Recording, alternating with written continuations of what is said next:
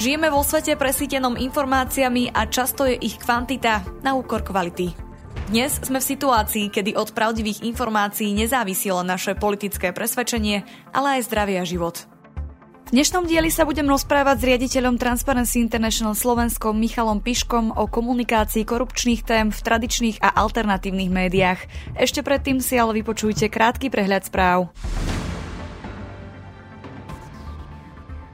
Spojené kráľovstvo USA, Európska únia a Čína sa zhodli na tom, že umelá inteligencia predstavuje pre ľudstvo potenciálne katastrofické riziko.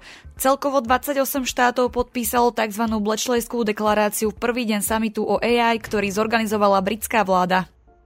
Elon Musk na samite o AI v Británii vyzval k vytvoreniu inštitúcie, ktorá by mohla dohliadať na spoločnosti vyvíjajúce umelú inteligenciu. Musk povedal, že by mal existovať nezávislý rozhodca, ktorý môže sledovať, čo robia popredné spoločnosti AI a pri najmenšom byť na poplach, ak majú obavy. Spoločnosť Meta oznámila, že od budúceho mesiaca začne v rámci Európskej únie ponúkať možnosť zakúpenia plateného predplatného pre platformy Facebook a Instagram. Ľudia budú môcť platiť od 9,99 do 12,99 eur mesačne v závislosti od toho, či budú platformy používať cez web alebo smartfón. Elon Musk oznámil, že Starlink bude k dispozícii pre humanitárne organizácie v Gaze. Reagoval tak na problémy s komunikáciou v dôsledku izraelského bombardovania. Egypt sa po prvý raz od začiatku konfliktu medzi Izraelom a Hamasom rozhodol, že otvorí hraničný priechod Rafah. Umožní tak evakuáciu desiatok zranených palestínčanov vyžadujúcich nemocničné ošetrenie a stoviek držiteľov zahraničných pasov. Mojím dnešným hostom je Michal Píško. Dobrý deň. Dobrý deň uplynulých mesiacoch ste pripravovali výskum zameraný na témy právneho štátu a boja proti korupcii. Akých aktérov ste sledovali a čo sa môže verejnosť dozvedieť z výslednej štúdie? Tak ešte raz ďakujem za pozvanie. Um, možno pár slovami najprv uh, predstavím um, ten kontext, že ide o projekt, uh, ktorý mal za cieľ zmapovať uh, problematické narratívy v témach korupcie a právneho štátu. Zvolili sme si takýto špecifický úhol pohľadu, ktorý je zaujímavý práve pre Transparency International Slovensko. Ide o projekt, ktorý podporil European Media and Information Fund a realizujeme ho aj v spolupráci s Infosecurity. Takže aj, aj týmto teda ďakujem za túto spoluprácu a možnosť predstaviť výsledky tejto pilotnej štúdie. No a tá bola založená predovšetkým na pozorovaní, že po vraždách Jana Kuciaka a Martiny Kušnírovej v roku 2018 sa táto téma naozaj dostala do stredobodu pozornosti verejnej diskusie. Hovorilo sa veľa o korupčných kauzách, o vyšetrovaní uneseného štátu, a o, o vôbec o právnom štáte ako takom. A na tento vývoj zareagovala aj tzv. alternatívna mediálna scéna, pre ktorú dovtedy tie korupčné kauzy alebo právny štát neboli až také ťažiskové. No a tá intenzita odhalení, ktorá sa ukazovali, zatýkanie vplyvných ľudí z politiky, biznisu, inštitúcií a podobne, ako aj tá prudká reakcia v podobe spochybňovania vyšetrovaní alebo, alebo tej vojny v polícii, tak importovali tieto témy aj do stredobodu pozornosti mediálnej alternatívy čo bolo také celkom zaujímavé a dovtedy nie až také, také výdané. No a našim cieľom bolo vlastne toto pozorovanie overiť a, a pilotne zmapovať, a teda ako sa alternatíva k týmto e, korupčným kauzám a k témam právneho štátu a demokratických inštitúcií vlastne stavia a aký, aký je tento prístup v porovnaní so štandardnými médiami. No a teda tá štúdia vlastne popisuje toto nastavenie alternatívy k týmto spomínaným témam na nejaké vzorke a intenzitu tohto pokrývania a rozdiely oproti tým štandardným médiám. A ešte teda možno tak technicky, že do tej vzorky sme zaradili vlastne len tri takéto médiá, ktoré možno označiť vlastne aj za, za problematické alebo šíria sa problematický obsah. Ide o hlavné správy a hlavný denník, čo sú také teda spravodajské online portály a taký magazín a tiež, tiež s webovou stránkou, ale prioritne tlačený magazín Extra Plus. No a všetko tieto médiá sú vlastne zaradené aj v databáze iniciatívy Konšpirátory SK, ktorá vlastne mapuje médiá s pochybnou dôryhodnosťou a kvalitou obsahov. A tie prvé dva spomínané portály boli po vypuknutí vojny na Ukrajine a dočasnej zmene legislatívy od marca do augusta 2022 rozhodnutím Národného bezpečnostného úradu aj pre šírenie dezinformácií zablokované.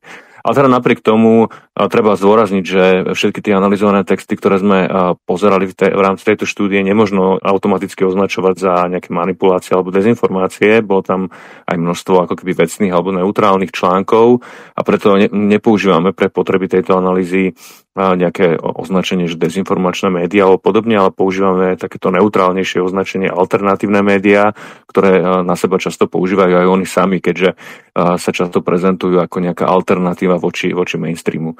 Takže o tých výsledkoch analýzy si môžeme samozrejme potom povedať aj trochu viac. Súčasťou štúdie bude reprezentatívny prieskum verejnej mienky, kde ste sledovali dôveru verejnosti v nepodložené alebo problematické výroky z oblasti korupcie a právneho štátu. Vedeli by ste posluchačom ozrejmiť, aké výsledky prieskum priniesol? Boli v niečom prekvapivé?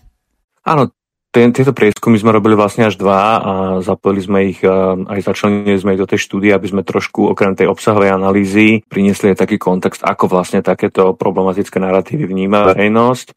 Len pripomeniem, že ten prvý prieskum, ktorý sme už, myslím, že aj v tomto podcaste niekedy na jar spomínali, sa týkal vlastne overenia toho, ako ľudia vnímajú vývoj korupcie na Slovensku viacero, myslím, že 5 ukazovateľov sme tam porovnávali s faktami a ten prieskum potvrdil, že ľudia pocitovo vnímajú realitu negatívnejšie v oblastiach boja proti korupcii, ako ukazujú dáta z iných, iných zdrojov.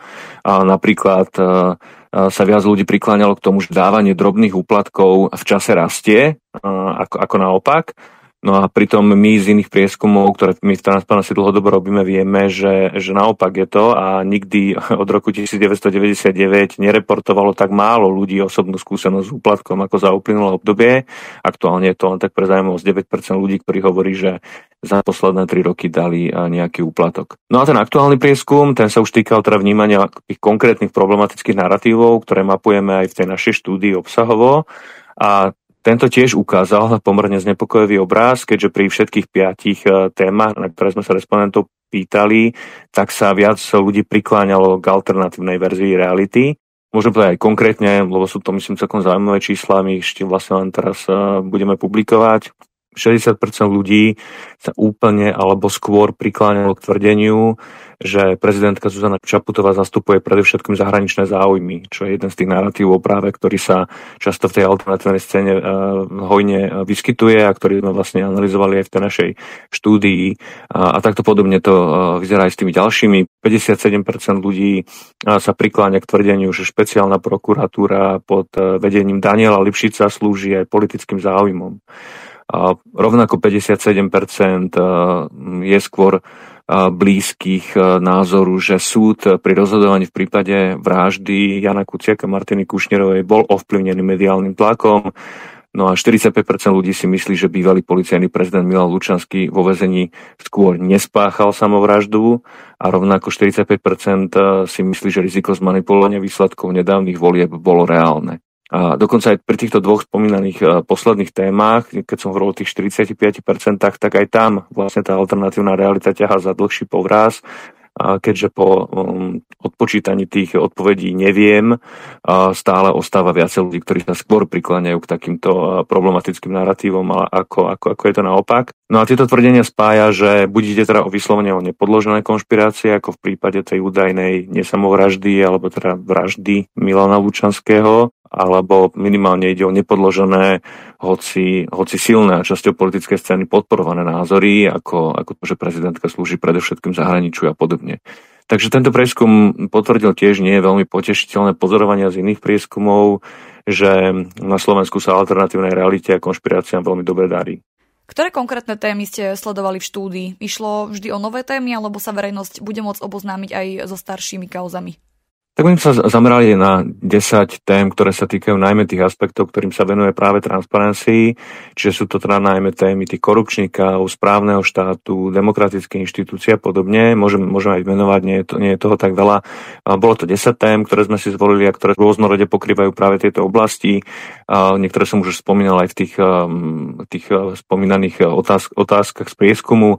Čiže bol to súd s vrahmi novinára Jana Kuciaka Martiny Kušnírovej, bol to prípad odsudenia Dušana Kováčika pre korupciu, bola to samoražda Milana Lučanského, bola to kauza búrka v justícii a prípad Moniky Jankovskej, Potom to bola téma kajúcnikov, ktorá sa tiež veľmi často rozobrala v týchto alternatívnych médiách. Ďalej spochybňovanie špeciálnej prokuratúry a paragraf 363 trestného poriadku. A potom podkopávanie prezidentského inštitútu, falšovanie alebo riziko falšovania parlamentných volieb a poslednú tému, ktorú sme tam pridali vlastne až úplne, úplne v závere e, prípravy štúdie, alebo sa objavila vlastne až, až v lete 2023 to bol teda vzťah súdkyne Pamely Záleskej a novinárky Moniky Todovej, ktorá bola v lete 2023 v tých alternatívnych médiách naozaj mimoriadne e, pretraktovanou. Nakoľko teda alternatívne zdroje a tradičné médiá, ktoré ste skúmali, informovali o jednotlivých témach? Všimli ste si vo frekvencii publikovania článkov zásadné rozdiely? No, e, to základné porovnanie počtu článkov sme robili vlastne na základe prehľadu služby Mediaboard, ktorý to je vlastne taký mediálny archív, ktorý mapuje e, celé mediálne prostredie na Slovensku. No a pri týchto témach oblasti právneho štátu, boja proti korupcii e, sa ukázalo, že im alternatíva naozaj pripisuje pomerne veľkú dôležitosť. Aj napriek tomu, že vlastne táto naša vzorka pozostáva z dvoch portálov, ktoré boli niekoľko mesiacov vypnuté alebo zablokované po rozhodnutí Národného bezpečnostného úradu po vypuknutí vojny na Ukrajine a šírení dezinformácií. A napriek tomu, že tieto redakcie tvorí naozaj zväčša len pár ľudí a jeden z nich je dokonca veľmi malý magazín, tak keď sme spočítali tie výstupy k tým jednotlivým témam, tak sa ukázalo, že pri, pri viacerých z nich naozaj sa táto trojica alternatívnych médií tou frekvenciou približovala k mainstreamu a, a len som asi nespomenul, ten mainstream um, tvorili naozaj veľké médiá, uh, tá, tá vzorka uh, na porovnanie boli uh, denníky SME, uh, denník Gen a portál Aktuality, čo sú naozaj veľké médiá s veľkými, s veľkými redakciami. Veľmi evidentné to bolo uh, v prípade predovšetkým tej spomínanej uh, samoraždy Milana Lučanského, bývalého policajného prezidenta, uh, keď sme v tom období od decembra 2020 do augusta 2023 uh, v trojici alternatívy zaznamenali cez 600 článkov, čo, čo naozaj bolo takmer toľko ako, ako uh, aj v tej spomínanej trojici štandardných médií. No a úplne najvypuklejšie to bolo v prípade tej spomínanej poslednej témy uh, vzťahu novinárky Moniky Todovej a súdkyne Pamely Záleskej, ktoré sa dokonca alternatíva venovala častejšie, ako to bolo v prípade štandardných médií, hoci, hoci v tomto prípade je naozaj o pomerne krátke obdobie, len necelých dvoch mesiacov, keďže tá kauza sa objavila v médiách až niekedy v auguste, začiatkom augusta, potom ako ako ten eh, provokatársky youtuber v minulosti aj väzobne stíhaný Martin Daňo vlastne zverejnil eh, to video z toho penziónu v Tatrách. Tak aj napriek tomu, že teda išlo necelé dva mesiace, ktoré sme teda monitorovali v tejto štúdii, tak v tej alternatíve sa vyskytlo o tejto téme zhruba 170 článkov oproti asi 70 textom v štandardných médiách. No. A pri tých ďalších témach, hej, tam, tam bola kvantita výraznejšie na strane tých štandardných médií, ale ak zase, zase by som rád zdôraznil, že ak zvážime aj tú veľkosť týchto médií a počet redaktorov, tak naozaj tá perspektíva ukazuje, že aj tieto ďalšie témy boli pre alternatívu naozaj príťažlivé a venovali sa im veľmi intenzívne. Vyskytovalo sa v pokrývaní jednotlivých tém alternatívnymi médiami prebranie vyjadrení politikov? Kde sa to odrážalo najzásadnejšie? Čomu tento trend pripisujete? No, um, ešte, ešte by som možno spomenul len k tej predošlej otázke mi napadlo, že uh, nie všetky tie témy pokrývala tá alternatíva a uh, tie, tie štandardné médiá uh, rovnako v čase. A to tiež treba asi povedať, že, že to nebolo naozaj, že nejaká téma vypukla a teraz uh, jedny aj druhé médiá sa jej uh, nejakej miere venovali a dalo by sa povedať, že, že naozaj v tej, tej alternatívnej uh, sa to blížilo alebo dobiehalo aj ten, ten mainstream. Boli tam aj, aj, aj rozdiely, uh, napríklad tá kauza Búrka, ktorú som spomínal, to bola korupcia v justícii a prípad uh, súdkyne a bývalej štátnej tajomničky z ministerstva spravodlivosti Moniky Jankovskej. Tam bolo zaujímavé to, že v počiatku tej kauzy si uh, alternatíva veľmi tento prípad až tak nevšímala a zmenilo sa to vlastne až potom, ako začala vlastne držať protestnú hľadovku a vtedy, vtedy sa si to naozaj alternatíva tak výraznejšie všimla a začala vlastne interpretovať tento prípad ako nejaké mučenické, mučenický postoj alebo mučenické postavenie Moniky Jankovskej. Tak to len tak ešte pre upresnenie, že, že naozaj sa to aj v čase líšilo. No pokiaľ sa týka tých politikov, um, v počiatkoch to často bolo tak, že e, tá kauza bola preberaná e, v jedných aj druhých médiách naozaj tak vecne. Vychádzali e, aj tie alternatívne médiá často z tlačových agentúr, keď sa snažili nejako priniesť vlastne zorientovať, čo sa vlastne stalo a priniesť nejaké základné fakty. Líšilo sa to samozrejme v nejaké hĺbke ponoru do kontextu, keď tie štandardné médiá sa snažili naozaj vysvetľovať, o akých aktérov ide, aké problémy vlastne sa spájali s ich osobami, s ich výkonom verejnej funkcie, v čom spočívali korupčné kauzy a podobne. Toto naozaj bolo o mnoho hlbšie v tom tých štandardných médiách, ale napriek tomu sa treba povedať, že v počiatku často ten rozdiel nebol až taký evidentný. No a meniť sa to začalo práve vtedy, keď sa začali tieto alternatívne médiá v mnohých týchto prípadoch, neplatí to úplne o všetkých, ale v mnohých týchto prípadoch výrazne vlastne prikláňať k tým narratívom časti politickej scény a influencerov, ktorí sa stávali veľmi kriticky v tej terajšej vládnej moci a aj k tým prebiehajúcim vyšetrovaniam. No a zaujímavé bolo, že napríklad, hoci teda celá tá trojica skúmaná alternatívnych médií často sa v celom rozsahu nekriticky preberala takéto vyjadrenia politikov alebo kritických influencerov, tak v prípade magazínu Extra Plus dokonca politikov uvádzali priamo ako autorov, čo, čo naozaj bolo tak také, také pomerne prekvapivé. No a pri tom Extra Plus možno treba ešte povedať, že, že aj keď e, oni viaceré tie uh, kauzy uh, pokrývali prostredníctvom monitoringu vterajších opozičných politikov, ako bol Luboš Blaha alebo Robert Fico, tak sa tam objavovali aj nejaké názory alebo statusy, alebo teda vyjadrenia predstaviteľov koalície a preberali aj, aj statusy Veroniky Remišovej, Juraja Šeligu alebo, alebo dokonca sme si všimli Romanu Taba, ktorá bola vtedy pôvodne v parlamente za Olano, neskôr sa zblížila potom z SNS a ona tiež v týchto médiách napríklad tú kauzu Milana Lučanského prirovnávala, že takto by skončil vlastne aj Fico, keby, keby bol vydaný na, na stíhanie, alebo teda na to väzebné stíhanie. Čiže, čiže boli, boli tam aj takéto prípady. A zároveň ale teda platí to, že v tých médiách mali oveľa väčšiu prioritu, oveľa väčší priestor práve vterajší predstaviteľi opozície. V Extra Plus konkrétne bol naozaj takou najcitovanejšou autoritou z ich pohľadu podpredseda Smeru Luboš Blaha, a ten tam naozaj, ja neviem, o tom prípade odsúdenia alebo súdenia v tom čase ešte korupčnej kauzy pána Kováčika, bývalého špeciálneho prokurátora, prokurátora hovoril o tom, že teda ide o nejaký Matovičovský monster proces, a ide o zbavovanie sa všetkých ľudí, ktorí stali v ceste a ide o stalinistický nejaký verdikt, ktorý, za ktorý by sa nehambil ani prokurátor Urválek a podobne. Čiže pomerne naozaj veľmi, veľmi emotívne a, a, mm, také, také citovo zafarbené vyjadrenia ku kauze bez toho, aby tieto médiá sa snažili nejakým, nejaký kritický kontext k ním prispieť.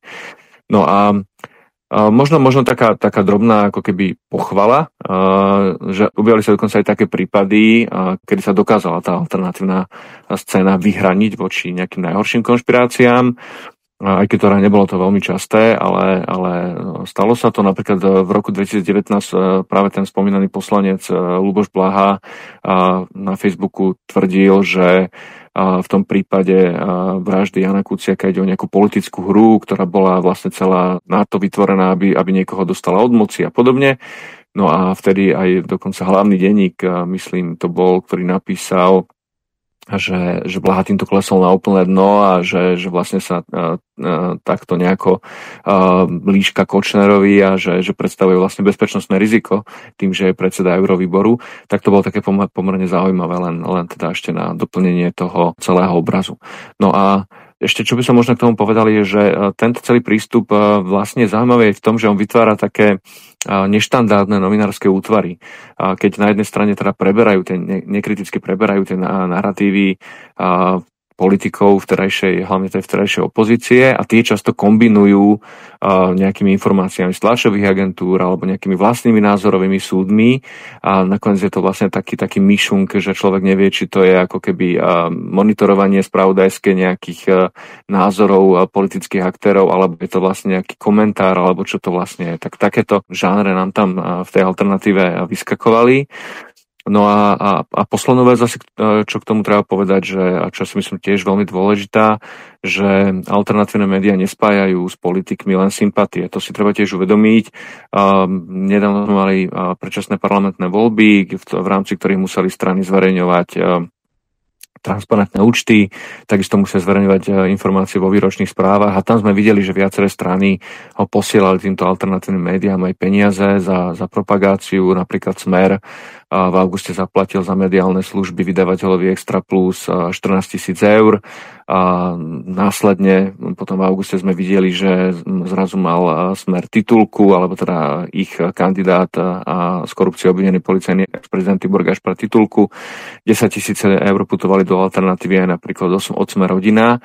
A čo na jednej strane je, je samozrejme pravda, že politická inzercia sa vyskytuje aj v mainstreamových médiách, ale tá zjavná príklonosť a nekritickosť alternatívnych médií k niektorým politikom by, ma, by nás mala nabádať na obozretnosť aj pri sledovaní finančných tokov medzi politikou a alternatívnymi médiami a ešte viac to platí po voľbách v septembri 2023, kedy sa časť alternatívou protežovaných strán a politikov dostala k moci aj k verejným zdrojom. Ako by ste popísali schopnosť alternatívnych zdrojov interpretovať jednotlivé témy či kauzy? Bol publikovaný obsah typicky nízkou kvalitou či etickými a formálnymi štandardmi? Áno, áno, tak to, to, sa, to, sa, dá, to sa dá zhrnúť uh, aj takýmito, uh, takýmto hodnotením. Značným, značným problémom uh, časti textov alternatívnych médií určite bola minimálna snaha o vyváženosť.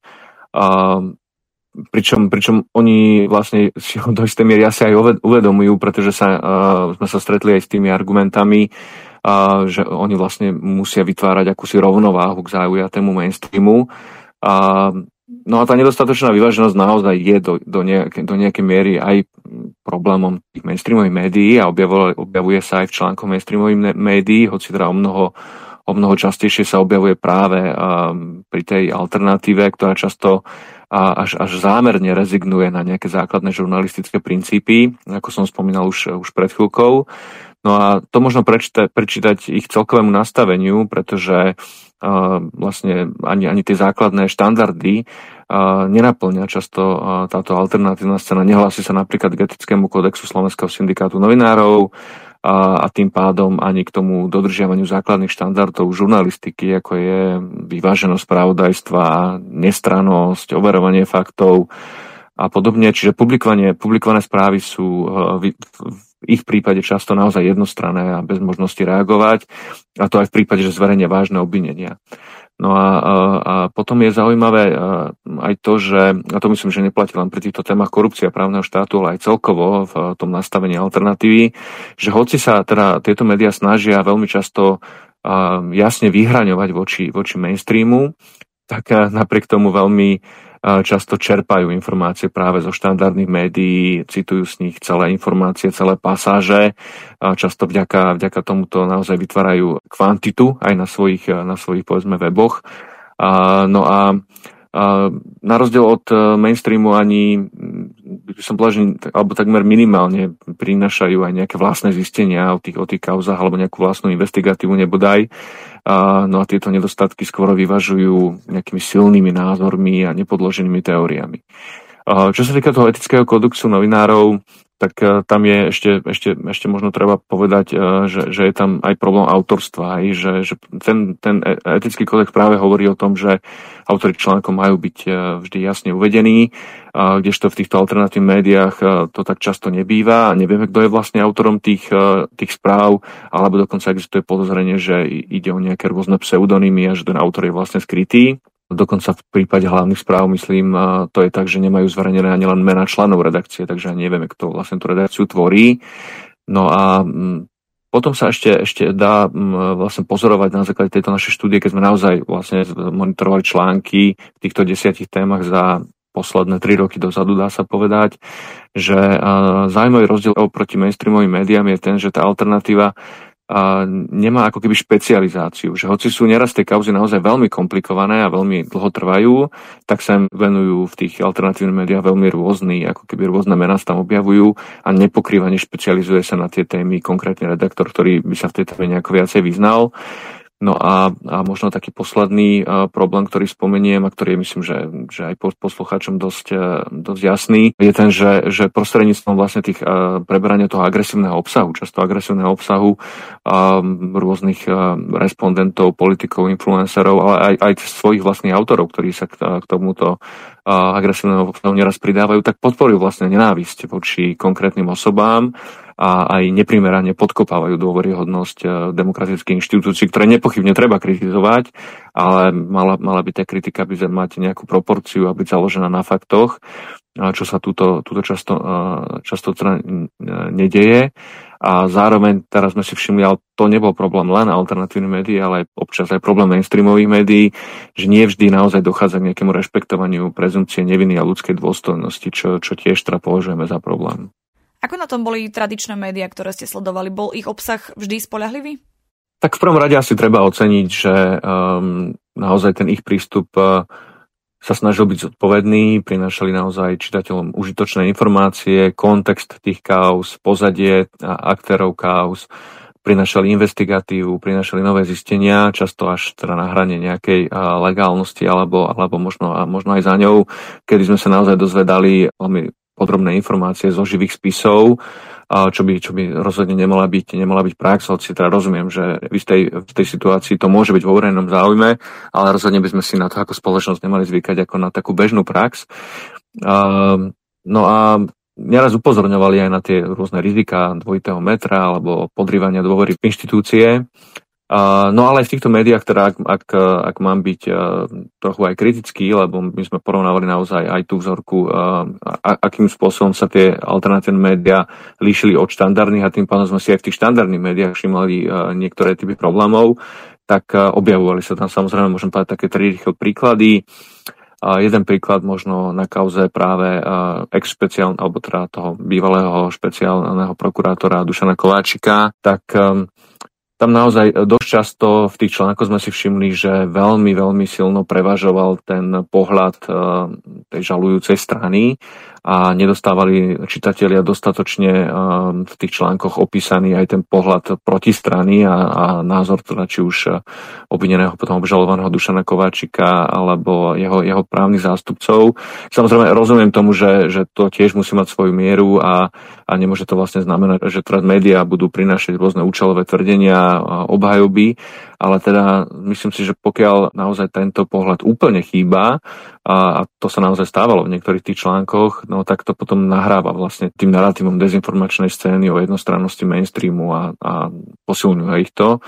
A bez ohľadu na to, že, že to ešte oveľa, oveľa flagrantnejšie miere robia oni, oni sami. Ten druhý príklad sa možno týka, no, dobre, možno je dobre ilustrovateľný na kauze alebo teda pokrývaní tej témy paragrafu 363 trestného poriadku, tam um, dochádzalo v mnohých tých autorských uh, témach alebo aj, aj um, komentároch, ktoré publikovali tie mainstreamové médiá, vlastne k takému problému, že sa tam často vyskytovali aj závažné obvinenia, um, ktoré potom vyšetrovania alebo súdne verdikty nepotvrdzovali čo je vlastne problém v tom, ako do istej miery zase opäť je to v poriadku, že médiá sa snažia interpretovať a prinašať kontext a podobne, ale pokiaľ e, vzbudia nejak, naozaj nejaké očakávania v čitateľoch e, o tom, ako ten e, spravodlivý súdny proces by mal dopadnúť a ten dopadne potom inak, tak to tiež v princípe môže podrývať dôveru v demokratické inštitúcie a princíp právneho štátu, takže v tomto by aj tie mainstreamové médiá možno mohli byť trošku opatrnejšie.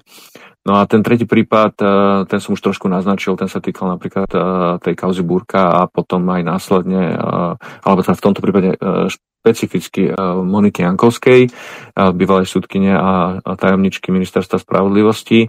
Ona je vlastne obvinená, teda na súde aj kvôli inej kauze, to je vlastne kauza Trenčanského baru Fatima, ešte času, keď bola Trenčanskou súdkyňou a keď mala vydierať svetka. No a v tomto prípade vlastne tiež teda jej hrozí pomerne vysoký, vysoký trest, odňatie slobody až do 10 rokov. No a keď mala prísť na súd, vlastne vypovedať v tejto kauze, tak to, to sú tie známe zábery, ktoré vtedy obleteli naozaj Slovensko, ako, ako bolo na tom veľmi psychicky zlé, ako sa triasla, ako plakala, ako sa jej podlamovali nohy. No a viaceré mainstreamové médiá vlastne z tohto a, príchodu robili priamy prenos a tie videá sú dodnes na webe. čo je tiež, by som povedal, aj z pohľadu tých mainstreamových médií, médií trochu problematické, pretože ústava garantuje každému občanovi ochranu jeho ctí, dôstojnosti a súkromia a je samozrejme pravda, že v prípade osôb záujmu je táto látka trošku niekde inde, kde, kde to súkromie ešte treba chrániť, ale predsa len si myslíme, že aj médiá by mali rešpektovať ľudskú dôstojnosť. Tak to sú také príklady, kedy sme videli nejaké problematické momenty aj v prístupe tých mainstreamových médií. Skúsme sa na záver zamerať na zhrnutie zistení. Je možné tvrdiť, že interpretácia tém počas sledovaného obdobia prispievala k podkopávaniu dôvery v právny štát, inštitúcie či konkrétne osoby? No, ako som spomínal, vlastne z nášho pohľadu sa dá určite povedať, že problémy sa objavovali v prístupe oboch typoch médií, aj tých štandardných, aj tých tzv. alternatívnych ale teda tá miera problémov bola, bola teda enormne odlišná a kým pri tých štandardných médiách sa dá povedať, že v druhej väčšine prevažoval verejný záujem pri informovaní o týchto prípadoch alebo kauzách, tak v alternatíve to tak naozaj mnohokrát nebolo. A hoci je teda, ako som spomínal, aj oni často informovali vecne a na základe aj agentúrneho spravodajstva, ale veľmi ochotne a veľmi často sa prikláňali a prebrali aj tie narratívy mm, zaangažovaných politikov a ďalších influencerov, ktorí šírili vlastne dezinformácie a manipulácie. A takýto prístup naozaj, dá sa povedať, že náhľadáva dôveru vo vyšetrovanie a inštitúcie. A myslím si, že sa dá úplne v pohode povedať aj to, že, že sa podielal na tých, a možno povedať, že zahambujúcich výsledkov prieskumu, ktorý som na, na začiatku tohto rozhovoru prezentoval a ktorý ukazuje naozaj veľkú mieru rozpadu dôveru v spravodlivosť a demokratické inštitúcie na Slovensku, keď sa väčšina e, ľudí alebo respondentov naozaj nemá problém stotožniť s veľmi problematickými a nepodloženými e, tvrdeniami, ako som, ako som prezentoval v úvode. No a myslím si, že z týchto zistení, či už e, si ich prečítate v tej štúdii, budeme o tom publikovať aj taký zjednodušený blog, e, takisto aj o tom prieskume. E, dá sa, dá sa určite odvodiť e, to, že štát by si mal vziať z týchto, z týchto zistení nejaké poučenie a, a trošku, trošku aktívnejšie možno zasahovať voči týmto rizikám, hoci pri tejto vláde, ktorá má v svojej koalícii aj práve predstaviteľov tohto prostredia, to očakávať asi, asi, asi skôr ťažko, ale, ale zodpovedný štát by sa rozhodne tomuto problému venovať mal. Takisto by si mali podľa mňa zobrať reflexiu aj tie mainstreamové médiá, a, a, a bežní konzumenti správ, ktorí to v konečnom dôsledku majú v rukách, pretože oni sú tí, ktorí rozhodujú, odkiaľ, odkiaľ čerpajú informácie. No a, a alternatívne médiá, no tak pri nich asi ťažko môžeme čakať, že, že vykonajú nejakú reflexiu, keďže v ich prípade je to často naozaj biznis model, ale, ale teda aj ich by mal, mali k väčšej zodpovednosti eh, tlačiť či už štát, alebo teda samotní, samotní čitatelia, prípadne inzerenti. A tí tiež môžu pri zadávaní online reklamy si dať pozor, napríklad eh, vďaka portálu Konšpirátorie.sk, ktorý sme tu spomínali, aby sa ich eh, inzercia neobjavovala na portáloch, ktoré šíria nejaký toxický a manipulatívny obsah. Hovorí riaditeľ Transparency International Slovensko Michal Piško. Ďakujem za rozhovor. Ďakujem veľmi pekne za pozvanie a prajem pekný deň. Ak sa vám tento diel páčil, môžete nás podporiť či už jednorazovo alebo pravidelne cez Patreon. Umožnite nám tak vytvárať nielen kvalitný obsah, ale tiež budovať komunitu ľudí, ktorí rozumejú potrebe zdravého a transparentného infopriestoru. Viac informácií nájdete na stránke infosecurity.sk v sekcii podpora. Na príprave podcastu sa podielala Michaela Ružičková. Táto epizóda vznikla s podporou European Media and Information Fund. Verím, že si nás pustíte aj na budúce.